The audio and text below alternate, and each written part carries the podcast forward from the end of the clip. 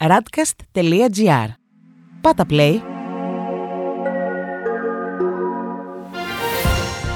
World Desk Ο γύρος του κόσμου μέσα από τα πρωτοσέλιδα ευρωπαϊκών και αμερικανικών εφημερίδων για την 21η Ιουλίου 2021. Έρεται η ένσταση των Ηνωμένων Πολιτειών για το Nord Stream 2. Εμβολιαστικό πιστοποιητικό για τη δουλειά θέλουν οι Ιταλοί εργοδότες. Στις Ηνωμένες Πολιτείες, η Wall Street Journal γράφει: Οι Ηνωμένες Πολιτείες έτοιμες να άρουν την αντίσταση στον Ρώσο-Γερμανικό αγωγό. Οι Ηνωμένες Πολιτείες και η Γερμανία έφτασαν σε συμφωνία για το Nord Stream 2 που προκαλούσε εντάσεις στους δύο συμμάχους. Σύμφωνα με αξιωματούχους των δύο χωρών, η συμφωνία αναμένεται να ανακοινωθεί σήμερα. Στην Washington Post διαβάζουμε μια ποινή δισεκατομμυρίων για τους πολιτές οπιοειδών. Μετά από δύο δεκαετίες από την έναρξη της κρίσης των οπιοειδών και 500.000 θανάτους από υπερβολική δόση, την Τρίτη ανακοινώθηκε ότι οι εταιρείες που συνέβαλαν στην κρίση ήρθαν σε συμβιβασμό με το κράτος και θα πληρώσουν συνολικά 26 δισεκατομμύρια δολάρια. Οι Financial Times κυκλοφορούν με τίτλο Ο Κέρι προειδοποιεί το Πεκίνο ότι πρέπει να δράσει άμεσα για να καθυστερήσει το κλιματικό χάος.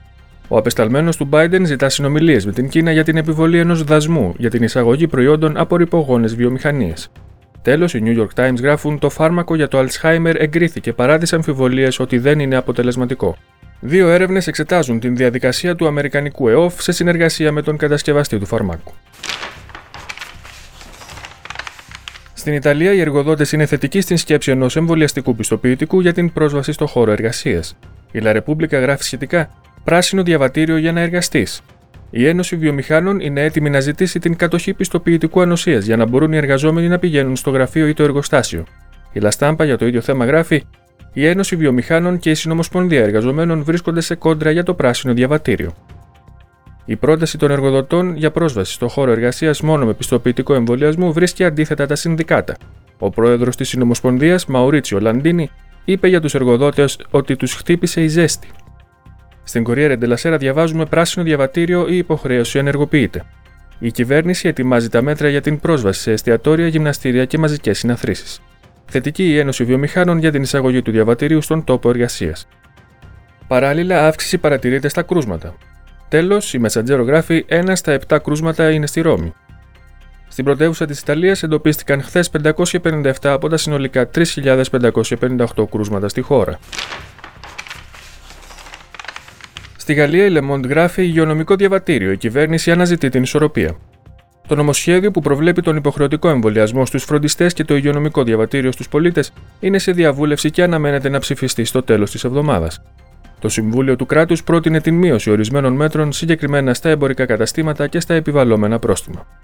Η Λιφεγκαρό έχει τίτλο Στην Ευρώπη ο τουρισμός επανέρχεται με αταξία. Η τουριστική περίοδος έχει ξεκινήσει σε Ιταλία και Ελλάδα.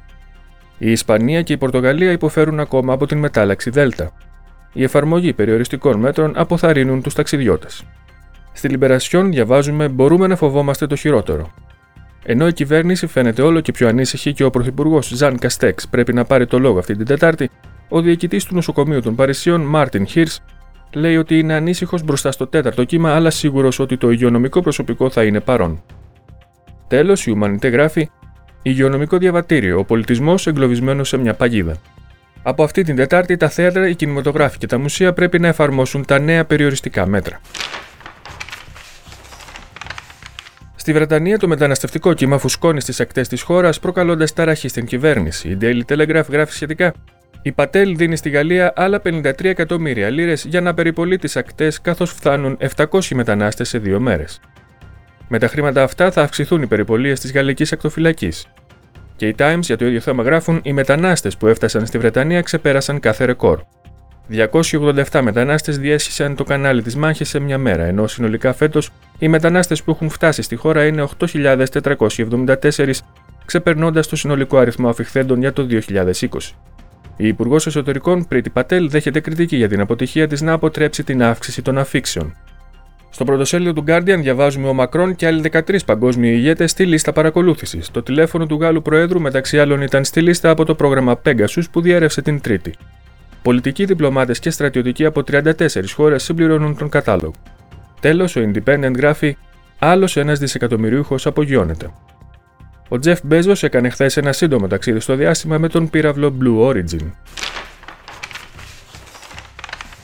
Στη Γερμανία, η Frankfurter Allgemeine Zeitung γράφει: Τα θύματα της πλημμύρας πρέπει να βοηθηθούν άμεσα. Η καγκελάριος Μέρκελ ελπίζει ότι αυτό θα γίνει μέσα στις επόμενες μέρες. Παράλληλα, η εφημερίδα αναρωτιέται αν θα υπάρχει στο μέλλον ειδοποίηση για επικείμενη καταστροφή με μήνυμα στο κινητό. Στη Süddeutsche Zeitung διαβάζουμε κατασκοπευτική επιδρομή στους επικεφαλείς κρατών. Αρκετές μυστικές υπηρεσίες φαίνεται ότι χρησιμοποιούσαν το λογισμικό παρακολούθησης Pegasus για να κατασκοπεύσουν 14 αρχηγούς κρατών, ανάμεσά τους ο Εμμανουέλ Μακρόν, ο Ιμράν Καν του Πακιστάν και ο Σάρλ Μισελ. Τέλος, η Die Welt γράφει: Η Ευρωπαϊκή Επιτροπή σχεδιάζει ένα πλαφόν 10.000 ευρώ σε μετρητά. Ο αγώνας κατά του ξεπλήματος χρήματος εντείνεται καθώς νέες αρχές θα παρακολουθούν την εφαρμογή των κανόνων. Οι γερμανικές τράπεζες χαιρετούν τη νέα πρωτοβουλία, αλλά θεωρούν το όριο στη μεταφορά μετρητών αχρίαστο. Στην Ισπανία, η Ελπαές γράφει: Ο Σάντσεθ προωθεί το νέο νόμο για την ιστορική μνήμη με πλήρη αναθεωρητισμό. Το Υπουργικό Συμβούλιο στέλνει το κείμενο του νόμου στη Βουλή, ενώ το Λαϊκό Κόμμα προστατεύει εκείνους που δικαιολογούν τους πραξικοπηματίες ή τους εξισώνουν με την κυβέρνηση. Και η Ελμούντο γράφει: Η Ευρωπαϊκή Ένωση ζητά από την Ισπανία ένα γενικό δικαστικό συμβούλιο εκλεγμένο από τους δικαστές. Η παρότρινση αυτή δείχνει ότι το Συμβούλιο πρέπει να ανανεωθεί με βάση τα ευρωπαϊκά πρότυπα έτσι ώστε να μην είναι ευάλωτο στην πολιτικοποίηση. Επίσης, η Ευρωπαϊκή Ένωση εκφράζει την ανησυχία της για την έλλειψη αυτονομίας της εισαγγελίας από την κυβέρνηση. Αυτός ήταν ο γύρος του κόσμου μέσα από τα πρωτοσέλιδα του Διεθνούς Τύπου. Η επισκόπηση αυτή είναι μια παραγωγή της Radcast. Στην εκφώνηση και επιμέλεια ο Παναγιώτης Τουρκοχωρήτης, στον ήχο Διονύσης Αντίπας.